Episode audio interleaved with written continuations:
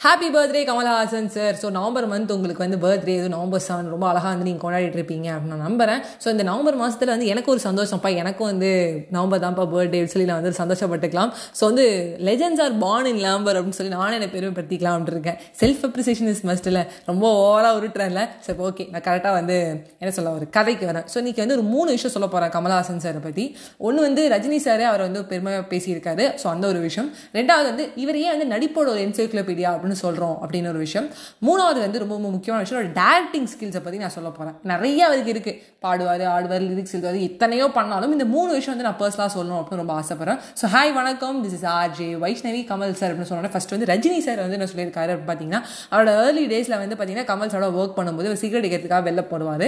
அப்போ வந்து K Balachandran sir சொல்கிறார் என்னப்பா அதை போய் பண்ணுறியா உள்ளே யார் நடிக்கிறான்னு தெரியுமா? கமல் நடிக்கிறான் வந்து பாரு அப்படின்னு சொன்னது ஒரு பெருமைக்குரிய விஷயம். அதாவது வந்து இயக்குனர் ஒரு இமயமாக இருக்கிற கே. பாலச்சந்திரன் சாரோட வாயால் ரஜினி சார் கிட்ட வந்து சொல்கிறாரு இந்த மாதிரி போய் பாரு கமல் நடிக்கிறான் பாரு அதை பாடுறா போயிட்டு அப்படின்னு சொல்கிறாரு ரெண்டாவது அவரோட ஆக்டிங் ஸ்கில் சொன்னோன்னா அவர்கிட்ட வந்து ஒரு வந்து சொல்லியிருக்காரு ரேவதி மாமன் நடிக்கும்போது இந்த பேர் ரேவதி நீ எத்தனையோ தடவை வந்து என்ன சொல்ல டேக் எடுப்பேன் ஒரு பத்து டேக் எடுத்தாலும் சரி ஆனால் நீ இந்த மூமெண்ட்ஸ் வந்து மாற்றவே முடியாது. அதே மாதிரி மூணு நாலு கேமரா இருக்கும். எல்லாத்தையுமே பார்க்கணும். ஒரே ஆங்கிளில் பார்த்துட்டே இருக்கக்கூடாதுன்னு. ஸோ அவர் எத்தனை கேமரா இருக்குது எந்த ஆங்கிளில் எதை செட் பண்ணலாம் அதை கூட அவர் தெளிவாக நோட் பண்ணுறாரு அப்போ உண்மையாகவே ஒரு என்சைக்ளோபீடியா தானேங்க.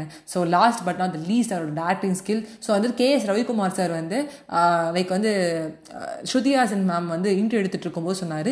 யார்கிட்ட வந்து கதை சொல்கிறது ரொம்ப ஈஸி அப்படின்னு சொல்லி கேட்குறாங்க ஸ்ருதி மேம் வந்து. ரஜினி சாரா கமலா சாரா அப்படின்னு சொல்லும்போது நம்ம கே எஸ் ரவிக்குமார் சார் சொல்கிறாரு எப்பவுமே வந்து ஈஸியான ஒரு விஷயம் வந்து ரஜினி சார் கிட்ட தான். கமல் சார்கிட்ட போய் நான் ஒரு கதை சொல்ல போனால் அவர் ஒரு நாலு கதை சொல்லுவார் அப்படின்னு. ஸோ அதான் அவரோட டேரக்டிங் ஸ்கில்ஸ் சாதாரண ஒருத்தர் வந்து பார்த்தீங்கன்னா லைட்டாக வந்து என்ன சொல்ல அவர் நடந்து வந்தால் அப்படின்னு சொல்லும்போது நம்ம கமல் சார் இப்போ வந்து அவர் அன்னம் போல நடந்து வந்தால் அப்படின்னு சொல்கிறது தான் நம்ம வந்து அது புரியாமல் பேசுகிறாருன்னு சொல்லி அவரை கலாய்க்கிறோம். பட் அதெல்லாம் உண்மையே கிடையாதுங்க. அன்னம் போல நடந்து வந்தாலும் ஒரு கவிஞராக வந்து என்ன சொல்லுவார் ஊமை அணியை வந்து சொல்லியிருக்காரு.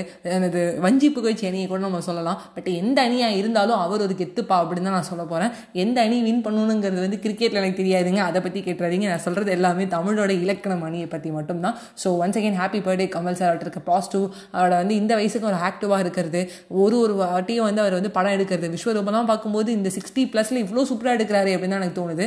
ஸோ டுவெண்ட்டி இயர்ஸில் நம்மளே தோற்று போயிடுவோம். அவர் அவ்வளோ சூப்பராக ரொமான்டிக்காக காமெடியெலாம் த்ரில்லராக வந்து எடுக்கிற ஒரு encyclopedia so happy birthday sir உங்ககிட்ட நான் நிறைய கற்றுட்ருப்பேன் உங்களோட ஒரு என்ன சொல்ல ஒரு ஸ்டோரிஸ்லாம் இப்போ கூட நான் ரெஃபரன்ஸுக்கு எடுத்து நிறைய எழுதியிருக்கேன். என்னோட ட்ராமாவில் யூஸ் பண்ணியிருக்கேன் அப்படிங்கிறத உண்மை. ஸோ நான் அட்லி வேலை பார்த்துருக்கேன். நீங்கள் யாரில் கலாய்ச்சா கூட நான் கண்டுக்க மாட்டேன். ஏன்னா வந்து self appreciation and this kind of a உருட்டு is also known as today's serious எஃபெக்ட்டுங்க நிறைய இங்கிலீஷ் பார்த்துலாம் பேசிகிட்டு இருக்கேன். So by bye friends